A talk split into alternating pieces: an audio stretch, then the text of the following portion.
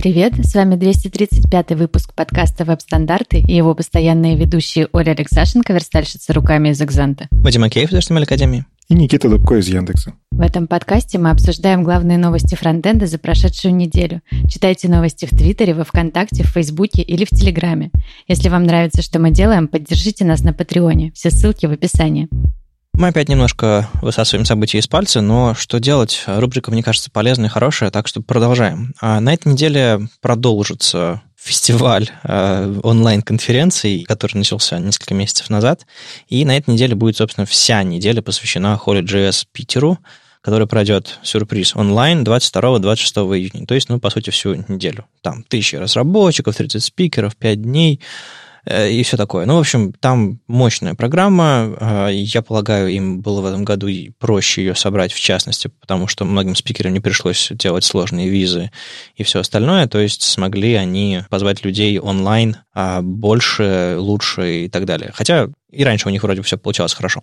Вот, так что если вам интересно, заходите, смотрите, покупайте билеты и все такое. Ребята, все-таки коммерческая конференция, так что, по-моему, ничего публичного, бесплатного вроде бы не будет, но если ошибаюсь, расскажите, мы поправимся. А это будет всю неделю, на которой подкаст выйдет, 22-26 июня. Кстати, зачем приставочка Питерка для этой конференции, я уже не понимаю.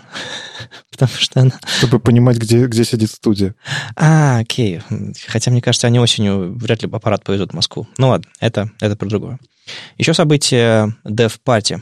Это такое объединение GDG Russia, Google Developer Group, то есть э, Google помогает местным сообществам собираться и делать разные конференции. И, собственно, 27 июня а, пройдет DevPatch. А, история этой конференции в том, что это 15-часовая конференция, ни много ни мало. Там будет три потока, 45 спикеров и там куча сообществ со всей России. И она начнется во Владивостоке утром 15-го, а, а завершится вечером в Калининграде. То есть это такой телемост через всю страну, или как это... Ну, в общем, какие-то телемарафоны были раньше в Советском Союзе. Что-то такое уже делали. То есть это, видимо, совершенно точно не, не первый раз. Новогоднее поздравление президента. Да, да, да, типа того. Только, только это все будет вживую, то есть вот как часовые пояса будут шагать, видимо, вот с такой периодичностью все это будет происходить. В общем, я знаю людей, которые все это организовывают. Это ребята из, из российского Гугла. Знаю некоторых людей, которые там докладывают. И, в общем-то, сам, возможно, возможно, поучаствую в этом, но подробности, подробности будут потом. Почему возможно? Я видел тебя в программе. Ну, что ты сразу палишь все? Там, правда, написано, тема доклада уточняется, это значит, что ты еще думаешь, какой доклад, да? Так-так, интересно. А почему я себя в программе не вижу? Объясните мне, пожалуйста. А ты зайди там, где веб-платформа. А, окей. А я просто не знал, что меня уже добавили. Хорошо, э, да, я там буду э, Вадимом Макеевым. А нет, смотрите, если обновить страницу, то уже видно. Я расскажу обновленную, освеженную версию своего доклада HTML Good Parts. Я хотел сделать новый доклад, но решил, поскольку прошло какое-то количество времени и накопилось много фидбэка, наконец сделать, сделать ту версию доклада, которую хотел, а, потому что я не все успел сделать во время. Поэтому будет, будет последняя читка, господи, читка. Последнее выступление с этим докладом, но э, измененное, мощное и э, полноценное. Так что приходите смотреть, это будет в 11.12 по Питеру, Москве 27 июня. Ну, еще 4 июля с 12 до 16 по московскому времени пройдет Яндекс Субботник по разработке интерфейсов. И в этот раз э, решили попробовать интересный формат. Темы выбирают зрители. То есть э, есть дата, есть список тем, которые индексоиды могут рассказать, и, собственно, уже с выходом подкаста прием заявок будет закончен, и, скорее всего, уже будет опубликована программа. Но в целом интересно просто было посмотреть. Я, я сам в этот раз там не участвую ни в организации, ни как спикер, но со стороны интересно, зритель может выбрать, что ему послушать. Это же, кажется, прикольно. Не знаю, мне идея не очень нравится, потому что если это вот то, как они говорят, организаторы, то, скорее всего, зрители выберут э, программу, которая однообразная и которая говорит о том, что они и так уже знают. На мой взгляд, на конференциях должно быть то, чего ты не знаешь. И в этом должна быть какая-то э, суть или ценность. Потому что углубиться в знакомую тебе тему это, конечно, хорошо, но не так хорошо, как рассказать тебе что-то вообще принципиально другое. Более того, название доклада иногда говорит о докладе буквально ничего. Посмотрите название моих докладов. Ну, по некоторым названиям можно сразу определить, кто спикер. Один доклад называется React. Это не доклад, это тема. Ну, то есть постарались, опять же, как-то анонимизировать. Э, ну, потому что, смотри, тоже бывает ситуация. Стоит какой-нибудь условный э, Макей Вадимов, в расписании, и ты такой, угу, ну, наверное, надо вот выбрать его тему, потому что, ну, человек всегда интересно рассказывает. А ведь по факту тоже хочется разнообразия. Ну, действительно, мы часто идем на людей, и вместо того, чтобы выбрать интересную тему. Такое же бывает. Ну, вот оно тоже связано с тем, что эти люди интересно рассказывают, и в целом у них, как бы, они себя зарекомендовали. Но ведь разнообразие таким образом не достигается. В общем, на мой взгляд, конференция — это не просто пирожки, стулья и видеозапись. На мой взгляд, конференция конференции — это как редколлегия газеты, журнала. Это люди, которые выбирают темы и формируют программу. Здесь эта часть потеряна, и это печально. Мы потеряли самую главную часть конференции с этим онлайном, потому что Главная часть конференции – это автопати.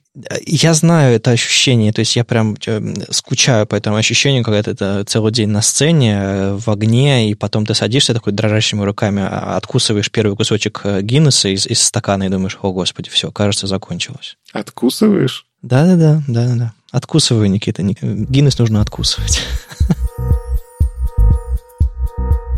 Для меня главная новость пришла вот буквально вечером э, в субботу. По-моему, тогда Джен Симмонс написала, что она становится деврелом, евангелистом, да, технологическим евангелистом Safari и WebKit. Джен Симмонс последние несколько лет работала в Mozilla. Она продвигала Firefox, а, DevTools его, а, работала там с гридами, показывала, как оно все работает, и всячески продвигала среди разработчиков а, инструментарий Firefox и то, что его нужно поддерживать, и все, все такое.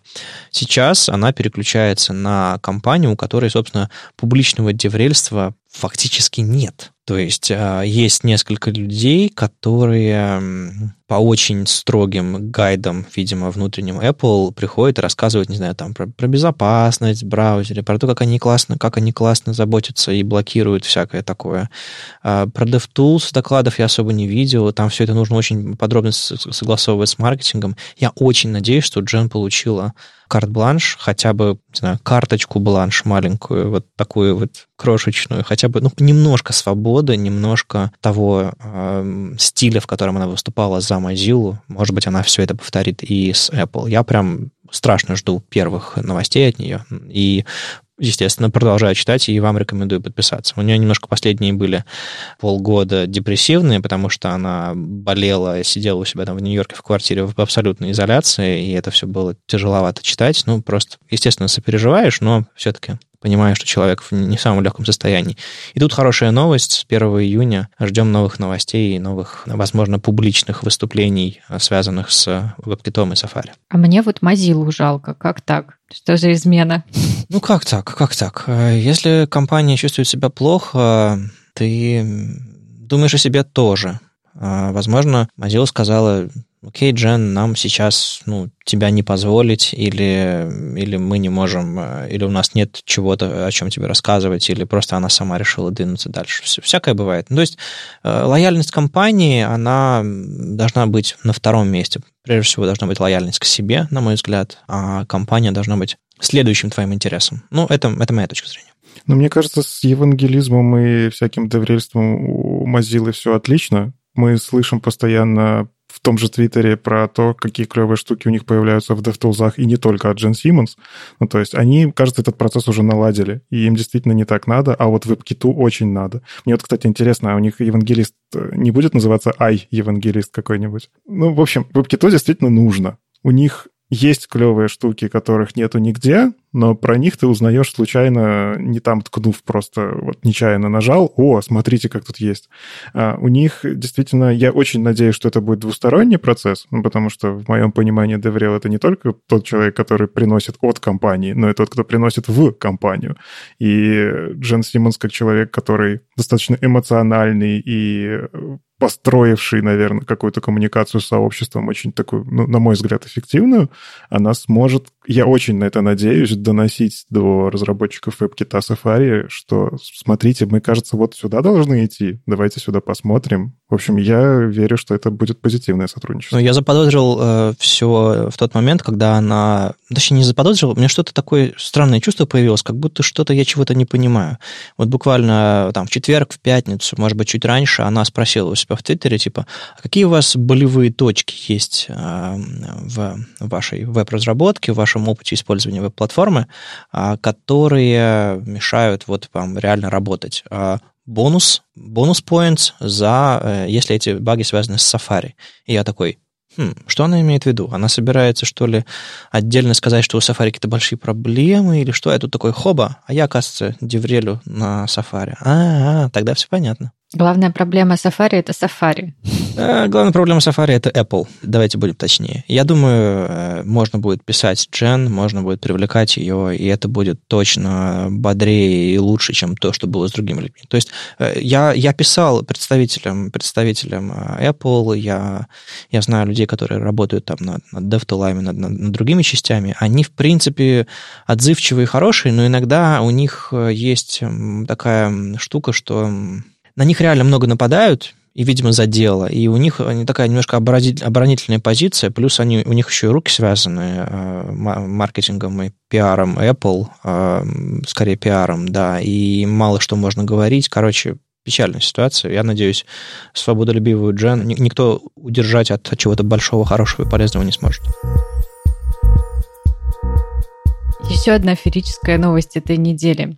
Вышла пятая версия Bootstrap в Альфе. Э, я уже год, честно говоря, пытаюсь выпилить этот Bootstrap из всех своих проектов. А тут внезапно, значит...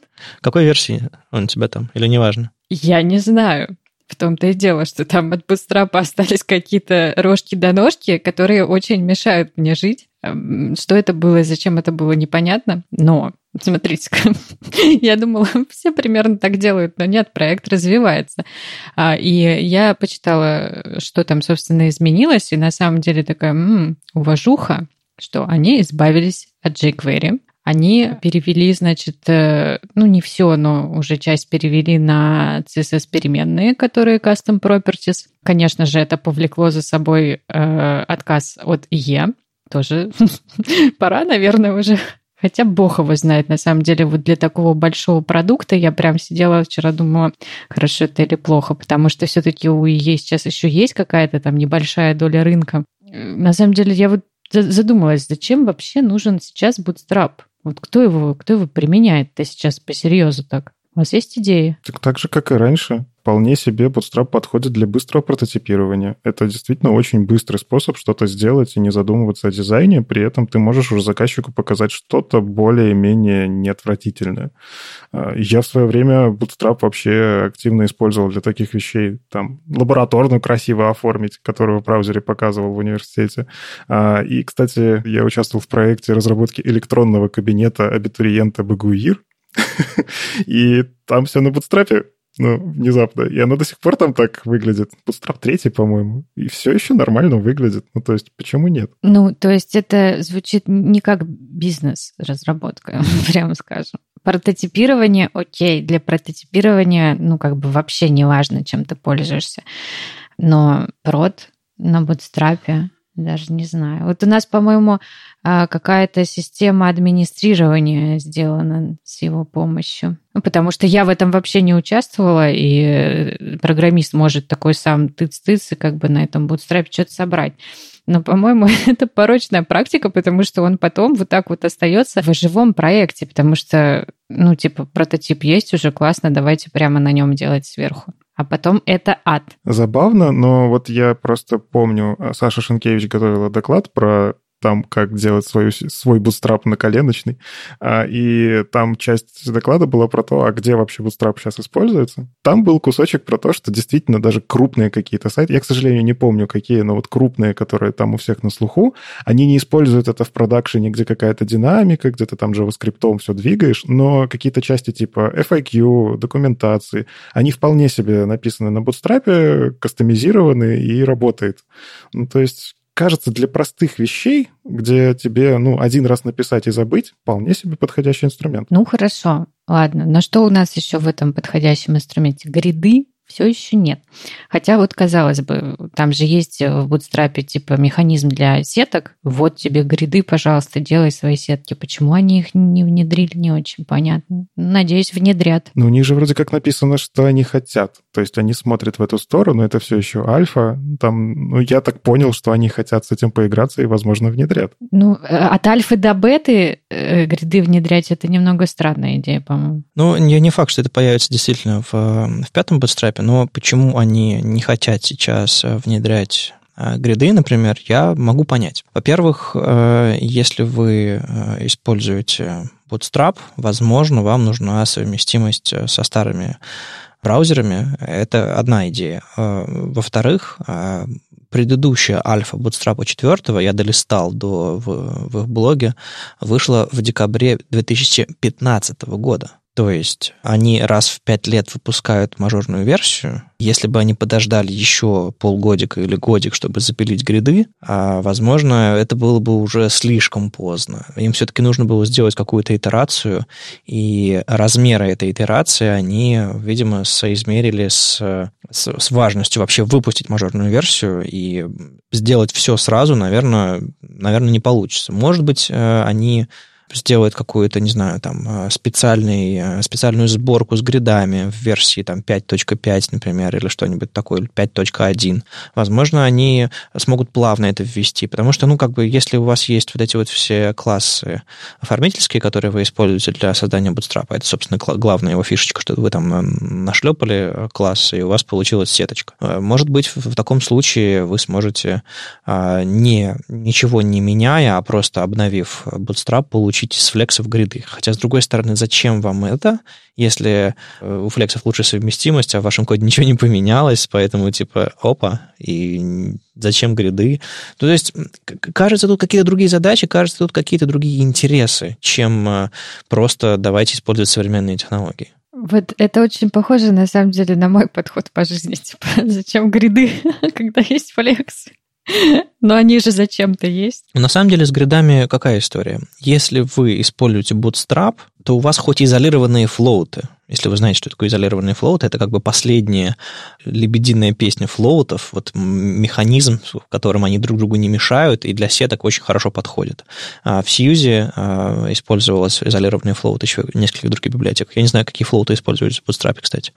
Вот. В принципе, если вы расставляете классы, и у вас все работает, то какая разница, какие технологии там используются? Если они максимально совместимы, вперед. А если вы адаптируете классами, как вот эти вот, на мой взгляд, ленивые люди делают, или люди, которые нужно по-быстрому что-то прототипировать. Но если вы пишете свой CSS руками, вот тогда гриды для вас расцветут. И для Bootstrap это не то, что для них работает. Тут верстают классами, а не в CSS, поэтому зачем гриды-то? Э, синтаксически ничего не поменяется. Ну, короче, мы донесли вам новость, что вот есть новый Bootstrap, но лично я очень не рекомендую им пользоваться ни в каких продовых проектах. И если вы делаете прототип, потом выкиньте его, пожалуйста, далеко и сделайте все сами. Потому что а, у Bootstrap, к сожалению, очень много базовой стилизации, которая влияет вообще на весь ваш сайт и потом дико мешает. А я тут могу не согласиться. На самом деле, в этот раз, мне кажется, они очень хорошо поработали с тем, чтобы их не добавляли целиком. А, я сам давно пропагандирую идею, что если вам что-то нравится в каком-то фреймворке, возьмите только то, что вам нравится, и то, что вам нужно. Есть, к сожалению, подход, когда берем весь Bootstrap min CSS, подключаем, и потом страдаем с этими переопределениями. Я согласен, это полный ужас, особенно когда там где-то в самом Bootstrap еще important есть, это все, это начинается битва селекторов. Но сейчас они сделали интересно интересные вещи. Во-первых, а, у них забавно вот это есть такая штука Utilities API, который там сложность в том, что тебе нужно хорошо понимать, как работает SAS, как работает SAS, вся фичи по обработке списков, массивов так называемых и так далее. Но в целом у них есть там примеры, как это использовать. И ты можешь просто взять и определить, какие-то кус... какие куски ты используешь из Bootstrap. Ну, например, тебе нужна только сетка, бери, используй только сетку. А затем при помощи Utilities API ты можешь кастомизировать эту сетку под себя, и все, больше ты ничего лишнего не используешь. А в целом это интересно, и они про это, ну, прям говорят. Это не взять, просто подключить все и страдать, а что-то, что тебе нравится. Нравится. И в этом плане я посмотрел вот в этот код э, Bootstrap новый, я нашел несколько интересных решений. Я вот, интересно, Ахмад Шадид сделает ли какой-нибудь разбор интересное решение, найденное в Bootstrap, потому что там есть чего посмотреть, чему поучиться. Это, ну, то есть там ребят не просто так свой хлеб едят, ну, там интересные есть вещи, CSS-хаки и так далее.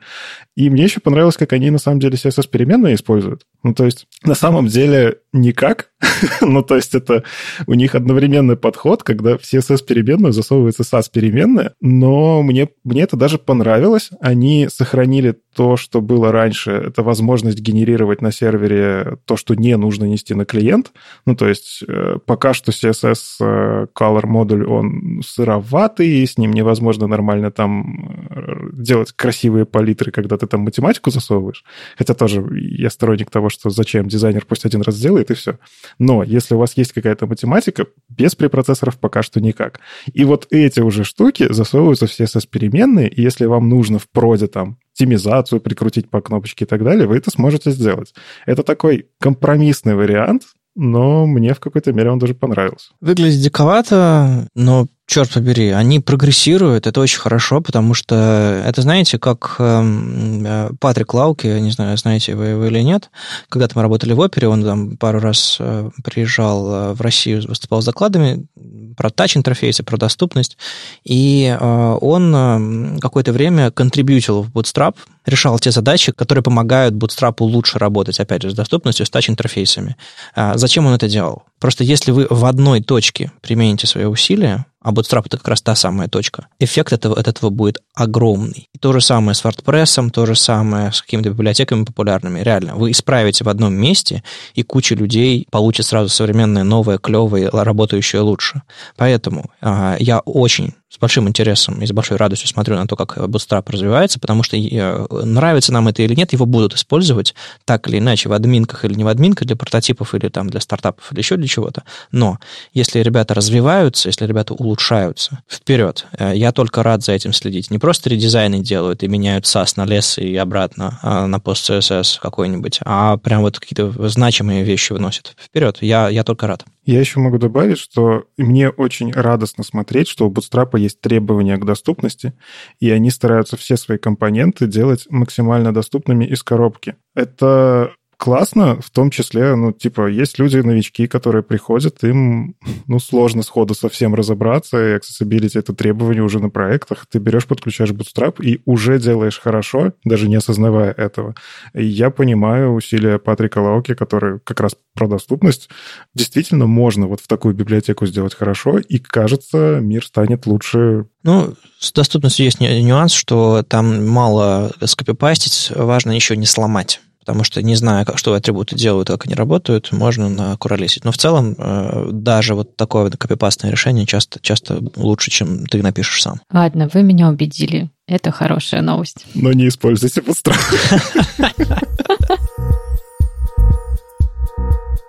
Я уже года два скоро как GDE, э, это такой Google Developer Expert. Э, в общем, ребята из Google э, когда-то сделали это движение, эту организацию, которая набирает внешних экспертов, проводят там, серию собеседований, и начинает делиться с ними всякой инсайдерской информацией, давать им всякие возможности путешествовать, выступать на конференциях не от имени Google, но, скажем, при поддержке и этот бейджик говорит о том, что, ну, в общем, это такой, такой внешний эксперт, который позволяет а, компании, с одной стороны, рассказывать о себе, с другой стороны, получать фидбэк непосредственно от каких-нибудь там а, комьюнити-лидеров или еще что-то такое. В общем, на днях, а, недавно э, в рамках ГДЕ случилась небольшая реструктуризация, и все ребята, которые считаются ГДЕ по вебу, а их там несколько сотен по всему миру, их поделили на группы, и в частности я попал в группу, связанную там с accessibility, с дизайном, с CSS, вот с такими вещами, которые связаны с интерфейсами прежде всего. И в этой группе случился первый звонок, в котором позвали инженеров Гугла, которые внедряют некоторые возможности, его вела Юна Кравец, и, в общем, там довольно было интересно. И, в частности, на этой встрече рассказали про новое свойство, которое родилось из JavaScript API. А, его сначала предложили как API, а потом переделали в CSS. В общем, свойство называется Content Visibility, и, по сути, оно позволит вам а, подсказывать браузеру, что рендерить, а что нет. Есть такое понятие, как виртуальные списки. То есть представьте, что у вас на странице, ну, какой-нибудь там, не знаю, Facebook, соцсеть, у вас там, не знаю, 10 постов э, видны на экране, а под вами еще видны, не знаю, там, еще 500 постов. И если вы будете прокручивать и вообще эту страницу рендерить, загружать и все остальное, то браузеру будет очень тяжело, если, особенно если вы захотите прокрутить очень быстро. И эти вопросы, и вопрос с тем, чтобы загрузить сразу много, а потом спрятать, это все довольно сложно для браузера, несмотря на то, что он вроде бы как рендерит только то, что во viewport, но все равно ему нужно очень много работы проделать над тем, чтобы что-то там э, дальнейшее на странице отобразить. Так вот, как эту проблему решали всегда? Сначала загружали то, что нужно, а потом по мере прокрутки подгружали дополнительное. Более того, а нужно еще старое удалять из дома, потому что если, если вы сидите и крутите главную страницу Facebook, и у вас там в доме 10 тысяч элементов, то браузер начнет потихонечку замедляться, ему станет плохо. Поэтому нужно не просто новые динамически добавлять, еще старые удалять. Соответственно, когда вы идете обратно наверх, вы... В общем, виртуальные списки это, это, это сложно, особенно в тяжелых админках, где это не просто соцсеть, а прям вот тысячи, десятки тысяч записей, и это вроде бы как должно быть удобно и хорошо. Так вот, свойство Content Visibility имеет несколько значений, которые позволяют вам управлять тем, как этот рендеринг а, работает. Там есть значение visible, оно по умолчанию, значение hidden и значение auto. В общем, visible это, это все происходит как раньше. Браузер пререндерит а, все, а, и, в общем, ну, ничего не происходит, ничего не меняется. Если вы говорите hidden, то браузер эту часть интерфейса, эту часть, точнее, это содержимое той дом ноды, на которой вы это свойство указали, это содержимое не а, рендерит, и оно не активное, но, допустим, все фоновые картинки, все AMG и так далее во время парсинга, во время обработки CSS, они все подгружаются, кстати, но оно на экране не рендерится. Соответственно, вы можете JavaScript сказать, поменять свойство content visibility, когда вам нужно. То есть вы можете руками управлять. А значение авто у свойства Content Visibility позволяет браузеру за вас решать, в какой момент отрендерить. То есть, когда какая-то часть приближается к экрану, браузер такой, ой-ой-ой, скоро уже эта штука понадобится, отрендерю-ка я ее, то есть нарисую на экране пиксели. До этого ничего на экране не рисуется, только предварительно обрабатывается дом, CSS, HTML и так далее. А чем это отличается от Visibility? Ну, то есть я понимаю авто, авто прикольное значение. То есть ты даешь браузеру оптимизировать на ходу. А вот конкретно от свойства Visibility, ну, то есть там же тоже, кажется, ресурсы подгружаются, при этом ты тоже JavaScript можешь поменять, видно, не видно, и оно не рендерится. А, Visibility Hidden рендерит, а потом прячет. И это по-другому работает в браузере. То есть не могу сказать, что я на все 100% понимаю все нюансы. Я об этом всем узнал только буквально в четверг, когда этот звонок был. Но на самом деле под капотом свойства Content Visibility включаются определенный набор свойств Contain – не знаю, слышали вы про это свойство или нет. Это такое свойство, которое позволяет вам оптимизировать как содержимое как определенного элемента влияет на другие элементы. И, по сути, изолировать влияние этого элемента на все окружение и, допустим, сказать, что если внутри у меня что-то меняется, оно меняется только внутри, поэтому не перерендеривай все вокруг. Так вот, а, установка свойства Content Visibility, по сути, ставит под капотом некоторые значения свойства contain, там тоже набор значений, я сейчас углубляться не буду, а, которые оптимизируют рендеринг. То есть в каком-то смысле это will change, в каком-то смысле это вы говорите браузеру, вот эта часть мне сейчас не нужна, деприоритизируй его рендеринг, не рендери. Это страшно, это очень страшно. Ну, то есть я понимаю, что такие свойства нужны, когда у тебя какой-то проект, где у тебя действительно ты за производительностью очень сильно следишь, и тебе важен там каждая миллисекунда рендеринга. Это, это действительно круто, что такие свойства появляются.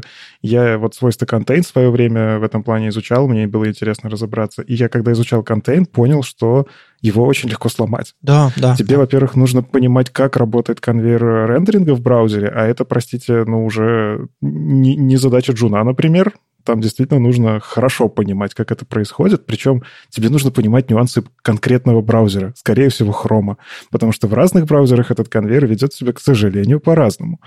И ну, ты можешь очень легко сломать а, ты думаешь, что ты делаешь какую-то оптимизацию, чтобы работало хорошо, а оно потом бац, и где-то выстрелил. У тебя JavaScript, например, упал. Ну вот, бывает же такое иногда на сайтах. JavaScript ломается Я иногда такое встречаю. И тут та же самая история. Ты говоришь, что контент visibility мы сможем JavaScript менять. То есть, если у меня где-то отвалился JavaScript, и у меня стоит не авто, я хочу руками это управлять, то все, пользователь контент не увидит. Слушай, ну если на современном сайте отвалился JavaScript, э, это не самое страшное, что случится с современным веб-сайтом. Давайте будем честны. Ну, в общем, свойство клевое, оно интересно, мне просто интересно, как его проработают, как его продумают, и кажется, что действительно можно сделать классные штуки с виртуальными списками, которые сразу в голову приходят, но я боюсь, что его начнут использовать неправильно, и с такими свойствами гораздо проще сломать, чем починить, если ты плохо понимаешь, как работает рендеринг в браузере. Ну, да, это инструмент, он очень... Э, его нужно тонко применять, да. Вот это уже такой скальпель. Раньше у нас такие CSS-свойства, они были, ну, вот молоток, хороший пила, ну, то есть можно столярные работы производить, а тут уже прямо начинается тюнинг э, до микроволокон. Ну, вот оно всегда немножечко страшно с такими инструментами, когда тебе дают такую власть, не знаю. На самом деле, один из вопросов, который я задал э, разработчикам, и, возможно, удастся немножко повлиять или повернуть, э, я пока еще ответа не получил. В общем, смотрите, если что-то не рендерится на экране, то, может быть, мы получим то свойство, которое мы давно хотели, чтобы что-то пряталось доступно. Потому что на самом деле все эти элементы, которые, у которого контент visibility uh, hidden, они все еще доступны и для скринридеров, и для поиска на странице, кстати, по-моему, доступны. То есть они, по сути, там есть. Просто они не нарисованы на экране. Это очень неплох, неплохой способ спрятать что-то но оставить это. То есть не visibility, не дисплей на, не opacity, а что-то вот такое вот специальное. И я пока не уверен, э, готовы ли они тестировать э, или добавить новое значение, допустим, четвертое, кроме там э, visible, hidden или авто. То есть я, я попытаюсь продвинуть эту тему, собственно, вот для чего ГДЕ, в частности, институты придумали в целом. А еще я задал вопрос, можно ли овердознуться э, этим свойством, если написать звездочка, не знаю, контент visibility авто, и как бы взорвется ли все. На этот вопрос я уже получил ответ. Да, можно.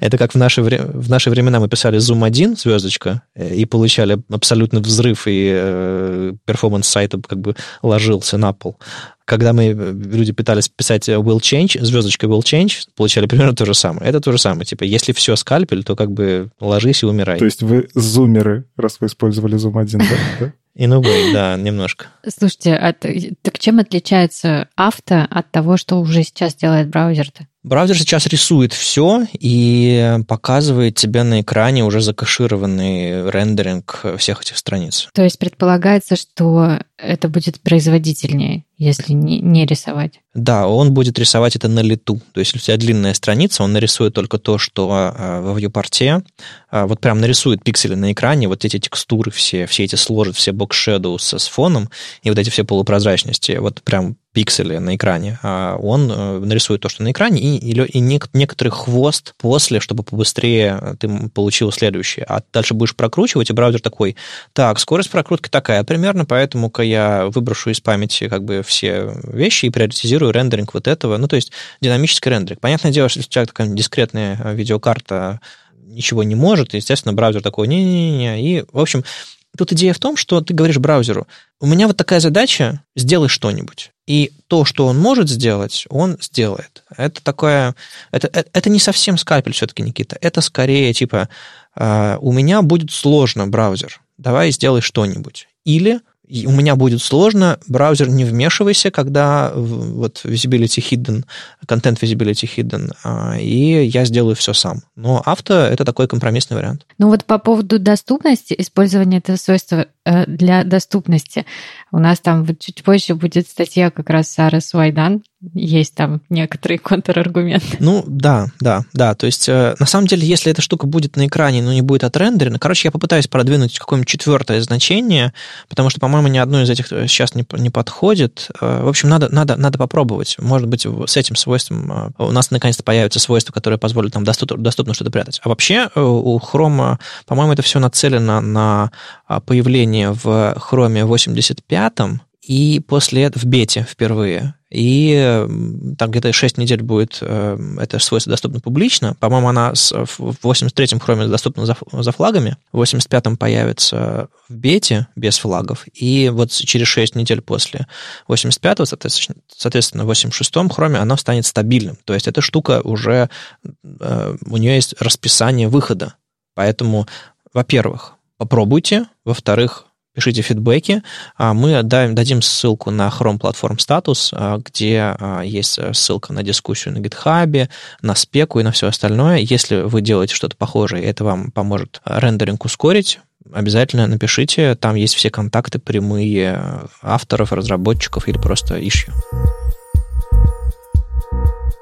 Ну и еще из новостей на этой неделе Юлия Бухвалова, наш замечательный и известный специалист по СВГ, на этот раз не про СВГ, а опубликовала штуку Cheat Sheet, шпаргалка по гридам. А я туда заглянула и такая, хм, что-то это подозрительно похоже на спецификацию. Примерно так же сложно. Но я надеюсь, что все-таки попроще, чем спецификация, и э, эта шпаргалка кому-то поможет. Я все еще не использую гриды нормально, так что не могу сама воспользоваться, но, возможно, когда придет время, я загляну именно в нее. Мне кажется, вот этот инструмент — это то, как должна выглядеть э, спецификация. Ну, как, как бы очень хотелось, ладно, не как должна, а как бы очень хотелось. Потому что по факту это, ну, я вот так посмотрел, очень сильно перекликается с настоящей спецификацией. Там вот все эти сложные формы, как все записывается с пояснениями. И я по Твиттеру понял, что Юля будет стараться поддерживать это в актуальном состоянии. То есть, если что-то меняется в спецификации, здесь тоже это будет добавляться.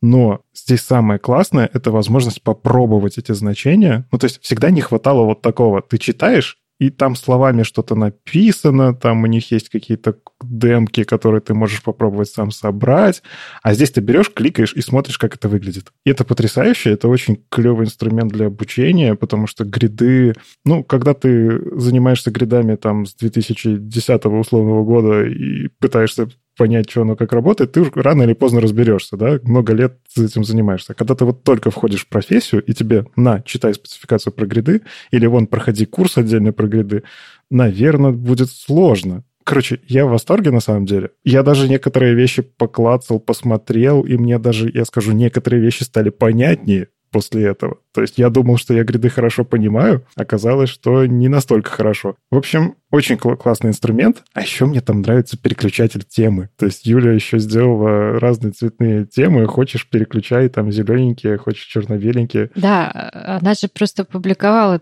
тоже не так давно про свою систему темизации-то. Вот, и, видимо, она и применила ее. Если вы помните, это все не на пустом месте взялось. У нее раньше был такой же Flexbox, читшит, которым она демонстрировала все те же самые а, возможности подобным же образом, с демками, с возможностью переключать только для флексов. А, и это все она просто реиспользовала тот же самый движок, немножко его обновила, и если вот тебе, Оля, если будут вопросы по флексам, приходи в, в аналогичный. Он, то есть буквально а, берешь в адресе, заменяешь grid читшит на флекс читшит и переходишь на страницу с, с аналогичным э, с флексами. Так что вперед. У меня нет вопросов по флексам.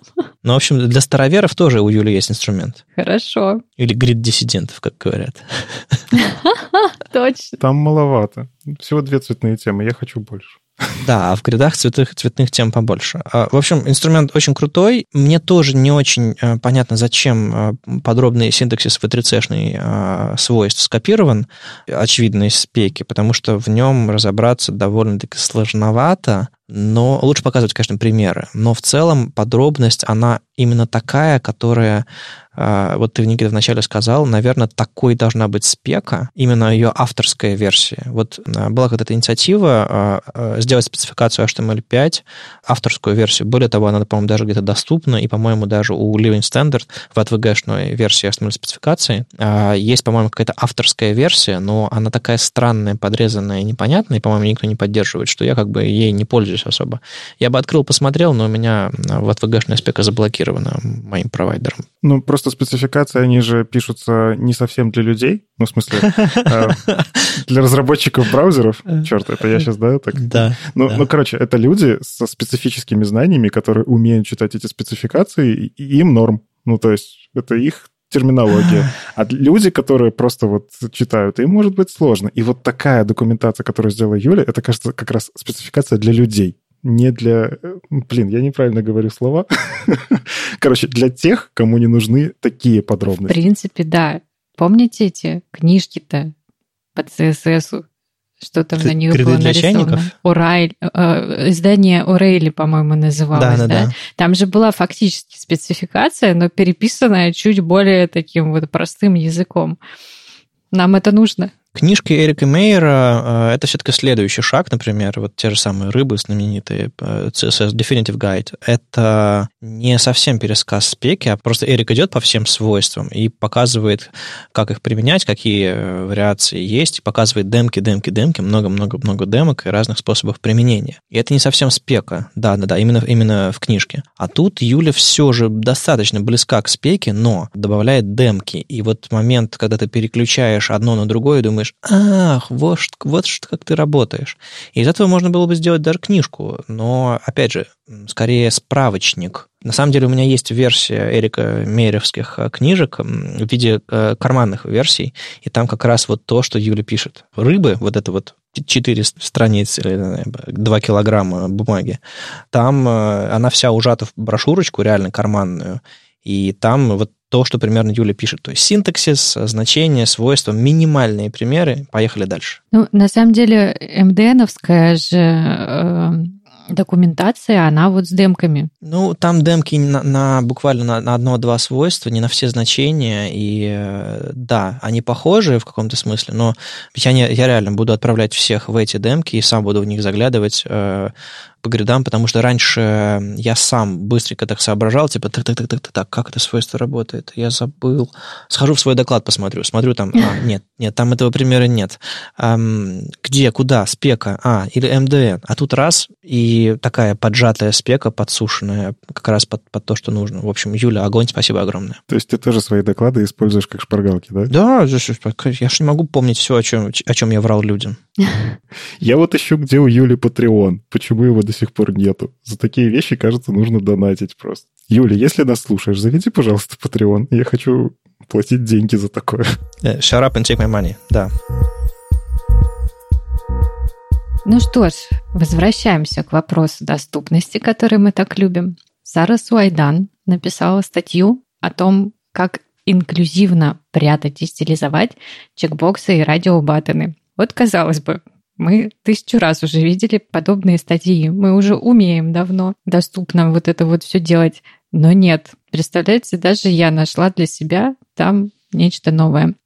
Казалось бы, первое, что приходит в голову, а, когда мы думаем о том, что надо бы спрятать, значит, вот этот вот настоящий инпут и стилизовать его ну, каким-либо образом, мы используем сейчас в эти прекрасные времена а, специальный класс Visually Hidden, да, который сводит э, в точечку а, настоящий инпут и как бы его прячет визуально. Но оказалось, как пишет нам Сара, а, что когда мы делаем так, мы лишаем доступности пользователей, которые используют тач-устройства. Оказалось, что есть такая, значит, функция на тач-устройствах, фидбэк аудиальный, да, когда человек э, пальцами водит по странице, и а, ему устройство говорит, а, что, собственно, там. И когда input спрятан, человек как бы ну, не может на него потыкать. Поэтому а, Сара предлагает другой способ э, прятания этих инпутов, сделать их по размеру вашей ну, картинки, допустим, которые вы заменяете, или смотря какой техникой вы пользуетесь, она на самом деле рекомендует использовать э, SVG, а, потому что удобно, можно анимировать, можно там красить, можно что угодно делать. Так вот, э, input делается по размеру вот этой вот картинки, делается прозрачным. То есть он как бы там есть, но его как бы нет. И клик по нему приводит по клику на input. Так пишет Сара. Я на самом деле задалась еще вопросом, задалась вопросом, а, а собственно, ну, мы же этот input э, кладем в лейбл. Вроде как тач должен сработать на этот лейбл и сработать на input. Есть какие-то идеи? Но там проблема в том, что не срабатывает связь. А, тебе этот скринридер говорит только, только то, на что ты на самом деле навел, а не а, с чем этот лейбл связан, вроде а, бы как. Вот оно как ну, вроде вот. бы как в этом проблема. На самом деле все это очень сильно напоминает, может быть, вам поможет это понять, шрифт Брайля, когда, допустим, человек ведет пальцем по поверхности, если он находит там точку, группу точек, он пытается их э, осознать и вспомнить, что они значат. Так вот, грубо говоря, пользователи ведут по экрану, ничего не происходит, ничего не происходит, вдруг раз, скринридер э, вибрирует экранчиком, например, или голосом, и дополнительным голосом говорит э, «чекбокс». Так вот, если ваш чекбокс размером 1 на 1 пиксель, а если еще он спрятан куда-нибудь за экран, вынесен, вы не попадете на него. Это как написать что-то шрифтом Брайля, и распечатать на принтере, если вы знаете, если вы видели эту чудовищную ситуацию. Это будет плоская бумага, на которой нет ничего. Вот то же самое будет с этим. У меня есть видеоблог на Ютубе, и там я опубликовал какое-то количество, десятка-полтора видео, и самое популярное из них, там, по-моему, 30 тысяч просмотров, это кастомные чекбоксы правильно. Я рассказываю там, как, собственно, как, как с помощью SVG спрятать чекбокс, еще что-то такое. И я там использую разные техники. Э, часть из этих техник, этот видео было записано где-то год назад, часть из этих техник по словам Сары, недоступна, и вот, вот в этом смысле э, пользователи не смогут найти на экране. Я там, в частности, использую свойство appearance для того, чтобы взять сделать appearance none у чекбокса и задать фон или рамку, или там бокшеду, или еще что-то такое непосредственно вот этому пустому, прозрачному, вернее, не прозрачному, а элементу с исчезнувшим оформлением. И эта штука сработает. Поэтому если вы используете э, прятки вашего чекбокса или радиокнопки э, с помощью appearance, и вам хватает браузерной совместимости, у вас все должно быть в порядке. Но если вы используете screenreader э, only или там visibility hidden класс, с который клипает и прячет, используйте его только для текста. Для вот подобной ситуации это не срабатывает. А, Еще нюанс opacity. Я много раз слышал, что свойство opacity — это плохой способ прятать что-то доступно. То есть, грубо говоря, partition absolute плюс opacity — это, это способ, который показывает Сара. То есть вы вырываете элемент из потока, он не мешается, плюс даете нулевую прозрачность. Но элемент как будто бы все-таки находится там, где он должен находиться. Я много раз слышал, что это плохой способ. Кажется, это уже не так, по крайней мере, я слышал за последние там, полгода, год, что Скотт Ахара об этом говорит, еще какие-то люди говорят, что, в принципе, сейчас совместимость а, а, скринридеров со свойством opacity кажется нормальной, поэтому, возможно, э, стоит пересмотреть, возможно, стоит перезаписать это видео, потому что к нему был какой-то фидбэк, возможно, стоит немножко по-другому смотреть на то, как вы делаете чекбоксы. А мы совершенно точно включим это все в программу интенсивов Академии, где мы тоже показываем, как делать кастомные чекбоксы, потому что, ну да, это важная информация. Если э, пользователи тач-устройств не могут найти э, ваш чекбокс, это очень важно. Иногда это э, вопрос, можешь залогиниться на сайт или нет, или можешь ли зарегистрироваться на сайте или нет. Это, конечно, супер важно. Opacity опасный, да. А, на самом деле здесь э, я вот уже который раз слышу, основная проблема, что нам изначально запретили некоторые штуки стилизовать. Вот тебе стилизуй все, что хочешь, но вот эти пять элементов не трогай они будут системные. Ну, а как бы дизайнер, конечно, берет и смиряется. Да, конечно, будем использовать системные. И в итоге мы придумываем кучу лайфхаков, кучу костылей, которые в итоге выливаются в доклады, гайды, уроки в HTML Академии, уроки во влоге у Вадима там и так далее. Как сделать починить то, что браузеры не дают нам нормально использовать.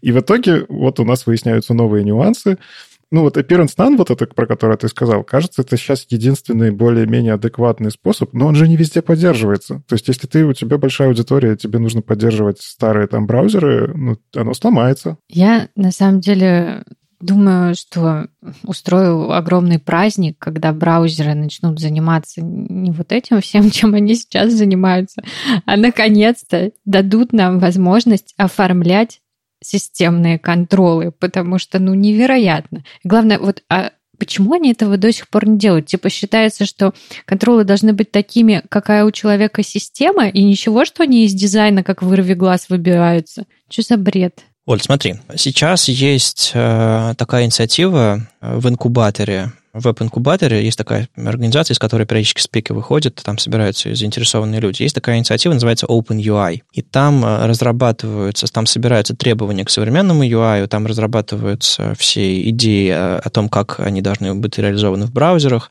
А, в общем, есть какая-то инициатива сделать какие-то э, супер крутые контролы, которые можно будет стилизовать, еще что-то делать. И есть отдельная инициатива, этим Баку занимается, Саймон Питерс, еще кто-то, чтобы контролы, селекты, например, можно было тоже стилизовать. Кстати, одна из идей, связанная с э, стилизацией контролов, связана с тем, что, возможно, стоит развивать существующие контролы. И где-то проскакивало голосование, как бы вы хотели э, внедрить поиск в Select а, атрибутом searchable, например, то есть, грубо говоря, вы пишете option, select option и добавляете атрибут э, searchable, и у вашего селекта наверху появляется окошко поиска. В общем, вот подобные мысли сейчас ходят, а, OpenUI, ссылку дадим, дам а, ссылку на опрос Грега, какие-то мысли ходят. Это не просто мы тут сидим, кипятимся и злимся на всех. Нет, проблему пытаются решать. А пока давайте читать Сару и внимательно относиться к нашим интерфейсам. Я отложу бутылочку вина, мне кажется, на этот случай. И через 15 лет она будет хороша, когда это наконец-то случится. Ты пессимист. Ну смотри, я 15 лет уже работаю, а ничего не поменялось. Лол. Поменялось. Недавно контролы обновились в хроме. Ну, ну, ну да. Еще немножко про формы. Тут интересный сайт появился, называется Fun with Forms весело с формами. Там пока всего один пост, вышедший 16 июня, его э, Михаил Шарналь написал, э, и он рассказывает про атрибут форм. Э, коротенький опрос. Вы знали про атрибут форм до чтения этой статьи? Mm-mm, м-м, нет. И я нет. Вот и я не знал. То есть я знал, что можно затаргетить экшен в рамках формы, с помощью атрибута form action. То есть вы могли, вы можете отправить по разным адресам а, в зависимости от того, какой вы атрибут повесите на форму. Но то, что, то, что кнопку отправки формы можно вытащить за пределы формы, и она все равно сможет отправить эту форму без JavaScript, связав эту кнопку, например, button и форму айдишником, как вы связываете чекбокс и лейбл, например, то вы тоже указываете атрибут for, а, который связывает интерактивно одно с другим. Вот тут то же самое. Вы, по сути, используете связку, но только с помощью атрибута form.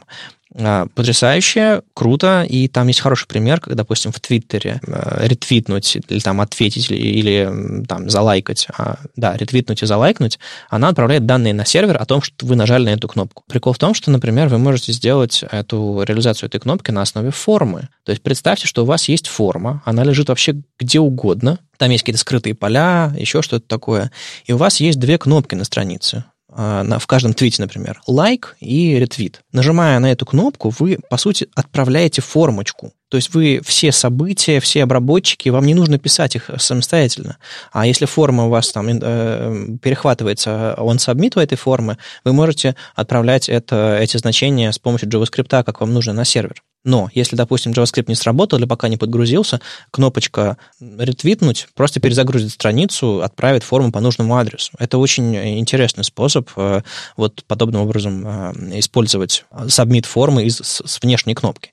То есть это можно делать сейчас, можно каждую кнопку в форму обернуть, но это не очень круто. Это, к сожалению, не очень совместимо, э, это не работает в IE, но у нас много чего не работает в IE. Так что, кажется, с формами стало работать еще удобнее, точнее, кажется, можно было давно это делать, просто мы сейчас об этом узнали. Да это потрясающая вообще штука, потому что самая большая проблема форм, когда ты хочешь, ну, ты хочешь сделать нормально, чтобы у тебя не было много одинаковых форм на одинаковые экшены. Ну, короче, приходилось раньше оборачивать кучу-кучу вещей в одну форму, как-то изгаляться, там, пытаться флексбоксами, гридами это вытаскивать.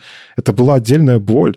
А, а сейчас, кажется, воруй убивай, ты можешь кнопку где угодно вообще разместить на странице, и она будет работать как надо. И я в восторге, что узнал про это новое про этот новый атрибут. Я хочу даже где-нибудь попробовать. Знаете, а я вот последние пару лет, наверное, очень редко вижу настоящие нативные формы. То есть все отправляется как-то JavaScript без вот этого вот всего. Так что... Ну, э, смотрите, я вчера э, расчехлил э, разборы сайтов в своем видеоблоге, так что на неделе с подкастом выйдет рядышком видео моем разборы. Так вот, на этом сайте я видел ховеры, реализованные на React. То есть там класс добавлялся ховер э, на, на пункты меню. Э, я об этом видео не рассказал, но это вот чисто, чисто для вас, ребята, и наши слушатели. И такое бывает. То есть мы, мы настолько не любим браузер, браузерные встроенные фичи, что как бы нам экосистема важнее и круче. Я понимаю, почему никто, кто-то может не использовать формы, но если вы отправляете с сервера какие-то отрендеренные вещи уже, отправьте не просто input, в котором можно вводить текст и нажимать Enter, пока у тебя клавиша не отвалится, а отправьте форму. Если у вас э, в каталоге э, приходит живой HTML со стилями, который вы потом выбрасываете и рисуете заново, ну, все, все плюсы реакта, сделать это, чтобы эта форма отправляла поиск, потому что пользователи пришли на, на сайт, наверное, что-то найти, например, могут, или еще что-то подобное. Ну, то есть, или подписаться на вашу рассылку, или что там бывает с формами. В общем, не выбрасывайте эту возможность. Более того, есть очень много классных возможностей, которые с формами работают. Вы можете дизаблить формы, вы можете сери- сериализовывать поля, вы можете отправлять э, скрытые поля, вы можете нажимать Enter в любом месте формы, и форма отправляется. Вам не нужно слышать, обра- слушать обработчики событий и все это такое. Э, почему это хорошо? Хорошо. Это встроенное поведение во все браузеры, и пользователи умеют и любят ими пользоваться. То есть они однажды это обнаружили и пользуются этим. А разработчики, которые разрабатывают интерфейс, очень часто не умеют разрабатывать интерфейсы или не знают об этих возможностях. Поэтому они такие, формы отправляются по кнопке. Бип-буп. Я разработчик. Я, нажму, я сделаю разработчик, он клик на, на кнопки, и все. И это все, что будет в этой форме. То есть мы не всегда знаем всех Э, нюансов взаимодействия а, с формами, которые существуют. Поэтому хотите получить многие вещи бесплатно и многие нюансы, к которым пользователи привыкли, используйте формы обязательно. И улучшайте их потом. Я, кстати, только что придумал способ, как можно... Ну, Яндекс Поиск — это же большая форма 10 ссылок. Там, что там разрабатывать ну, все же знают, там все очень просто. Но это же можно, кажется, между вертикалями, ну, мы так называем эти вкладочки, картинки, видео, там же можно, кажется, просто при помощи вот. Ты хочешь сделать перезапрос на другую вертикаль, и кажется, тут вот этот атрибут форм, ну, ты можешь из любого... Короче, это можно даже в проде попробовать. Я, я подумаю, спасибо. Э, просто если для пользователя это не перезапрос, а если для пользователя это переход на другую страницу, вот тут формы, мне кажется, будут чем-то очень странным. Ну, кор- короче, будьте осторожны, не пытайтесь сделать навигацию по сайту с помощью кнопок форм, которые сабмитит а, ничего по новому адресу это будет чудовищно. Ничего, ты, ты, ты же можешь сабмитить поисковый запрос пользователя. Возможно. Ты просто возможно. уходишь в другую страницу. Короче, интересная идея. Я, может, это коллегам отнесу. Ну, Никита, вот, вот ты, ты сейчас говоришь, и у меня внутри копится опасение. Да брось, да что ты. Да, просто потом Никита нам расскажет, э, что он сделал, и мы все как узнаем. сделать сайт без единой ссылки, да? Никита все завернул в формы. Но у меня же был доклад про ссылку, теперь сайт без ссылки.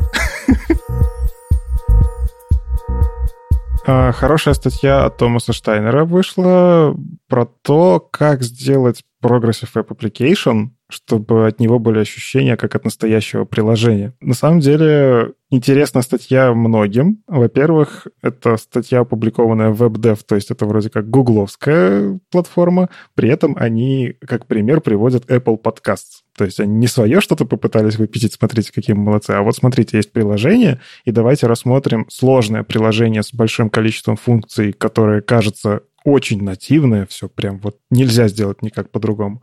А на самом деле он показывает, смотрите, можно это уже делать в вебе, ну, понятное дело, с какими-то но ограничениями и так далее, но в целом кажется, что мы при помощи браузера можем делать очень-очень много крутых вещей, если разобраться, как, в принципе, PWA работает и какие опишки там внутри есть. Например, про то, что можно запускать приложение офлайн, ну, это уже давно не секрет, там сервис-воркеры изучить, как работают, и пожалуйста. Тоже, кстати, классно в статье, что приводятся ссылки на вещи, где ты можешь почитать, как что-то сделать. Но когда ты начинаешь смотреть, хорошо, мы загрузили офлайн, я хочу с ним начать работать.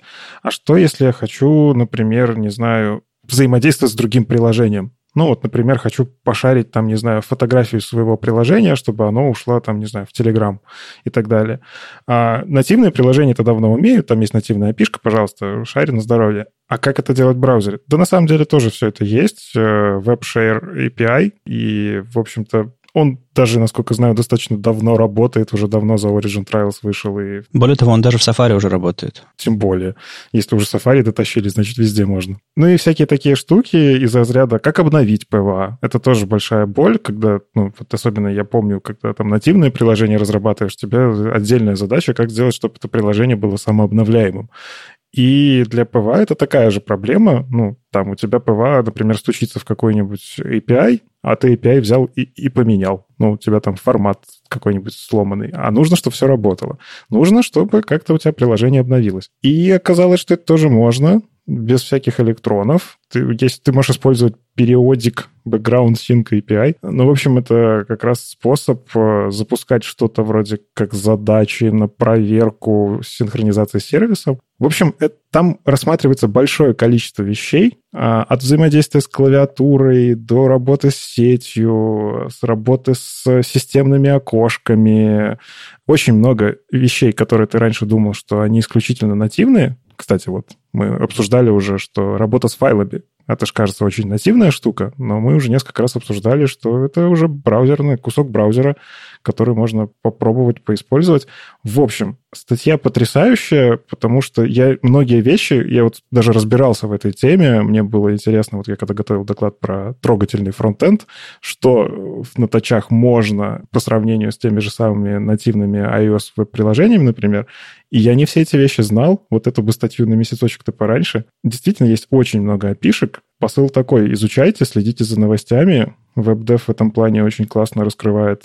Смотрите, есть вот такая опишка, и кажется, она решит вашу задачу вот эту, вот ту. И мы, наверное, идем в сторону того, что, может, нативные приложения и не нужны. Ах, если бы, если бы. Мне статья нравится и нравится, и не нравится. Точнее, в целом нравится, но там есть один такой узкий момент, который неудачный. Короче, а, статья – это, по сути, подача уже существующих и уже давным-давно известных данных, э, информации, сведенные просто в одно место. То есть а, Томас, он взял и скучные перечисления, а вот у нас есть за флагом такая фича, а вот мы в прошлом году выкатили такую фичу, классно.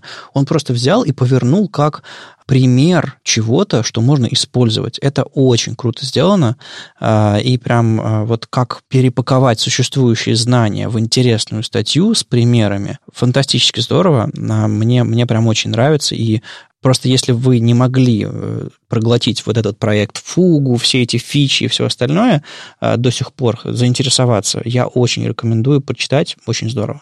Плюс видно в одном месте сведено все, какой они огромный прогресс сделали по приведению нативных фич э, в браузер. Но минус сразу какой? Он очень мало говорит про браузерную совместимость, и, к сожалению, страдает эта статья от default браузер он говорит, эта штука есть, и эта штука есть, и то, то эта штука есть, и это все классно работает, ребята. Давайте все будем использовать. И некоторые из них, э, естественно, не работают в Safari. Они, некоторые из них, естественно, не работают в Firefox, будь то десктоп, будь то мобильная. И к сожалению, он об этом очень мало пишет. WebDev — это гугловский ресурс, э, он хромоцентричный, тут как бы ничего с этим особо не поделаешь. И вторая проблема, выбрав приложение Apple Podcasts для десктопа и для мобильных, он э, лично мне почему-то э, очень неприятную, очень такую путающую идею в голову вложил, что это все работает на Mac OS и iOS. То есть он берет и показывает, вот смотрите Apple Podcasts. Думаю, ну хорошо, да, классное приложение, которое он разбирает. Потом следующий скриншот. А, вот так вот можно а, файлы а, пошарить. И показывает нативный шаринг в macOS. А так можно сделать э, шаринг файлов, э, шаринг, не знаю, э, ссылки на iOS и показывает нативный шаринг в iOS. Но ни, ничего из того, что он сейчас перечисляет, практически ничего из этого, кроме, собственно, шаринга ссылок, по-моему, не работает в iOS на Safari. Но ты видишь, как он показывает это в интерфейсе macOS и iOS, и думаешь, классно, поддерживается, классно, поддерживается. А он показывает нативное приложение. И ни одного скриншота из хрома, например, где и как это работает. И это безумно путает меня. То есть я прям смотрел, думал, господи, все в Safari... Подождите, нет, это не работает, и это не работает, и это не работает. В общем, классно, классное начало, но потом вот с этими скриншотами все, все немножко посыпалось, и не зная вот этого, не, не, не помня о том, что все скриншоты исключительно из нативного приложения. Можно запутаться по пути. Ну, я соглашусь, что если только по картинкам сверху, ну как, читать статью по диагонали, чтобы понять, нужно оно тебе или нет, эффект совсем не тот от того, когда ты начинаешь читать этот текст, потому что я тоже, у меня тоже было такое вот когнитивный диссонанс, когда я сначала посмотрел такой, ого, ничего себе, так можно, браузеры уже так умеют, а потом ты вот это раскрываешь, посмотреть подробности и такой, ага, они умеют в хроме за флагом когда-нибудь, но в целом api такая существует, да. Но, с другой стороны, да, эту статью нужно читать. Ее не надо смотреть по диагонали, она такая большой гайд, и нужно читать внимательно.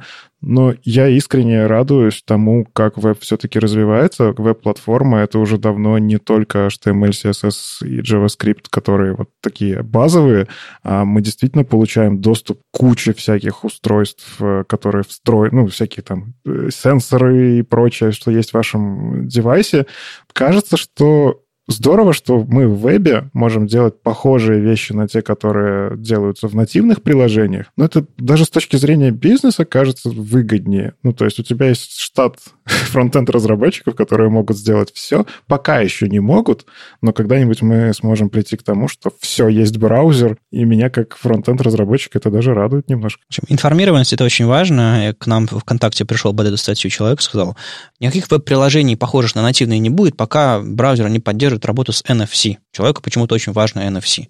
Я сказал, окей, сходил в Chrome Platform Status, дал ему ссылку на спеку про NFC, дал ему ссылку на, на реализацию про NFC в Chrome за флагом, еще что-то такое сказал. Смотрите, разбирайтесь, скоро появится. Информированность – это очень важно. А, если рядовой разработчик в ответ вопроса на начальства или менеджера скажет, это невозможно сделать и никогда не будет возможно сделать, он э, подведет бизнес. А, возможно, задачи действительно можно решить проще и в вебе, а, а не нанимать команду андроида под Android, под iOS, выбрасывать кучу денег, чтобы потом... Ну, в общем, да, приложение это непросто. С вами был 235 выпуск подкаста «Веб-стандарты» и его постоянные ведущие Оля Алексашенко, верстальщица руками из «Экзанта». Вадим Акеев из HTML Академии. И Никита Дубко из Яндекса. Слушайте нас в любом приложении для подкастов, на Ютубе, во Вконтакте. И не забывайте ставить оценки и писать отзывы. Это помогает нам продолжать. Если вам нравится, что мы делаем, поддержите нас на Патреоне. Все ссылки в описании. Услышимся на следующей неделе. Чао. Пока. Пока.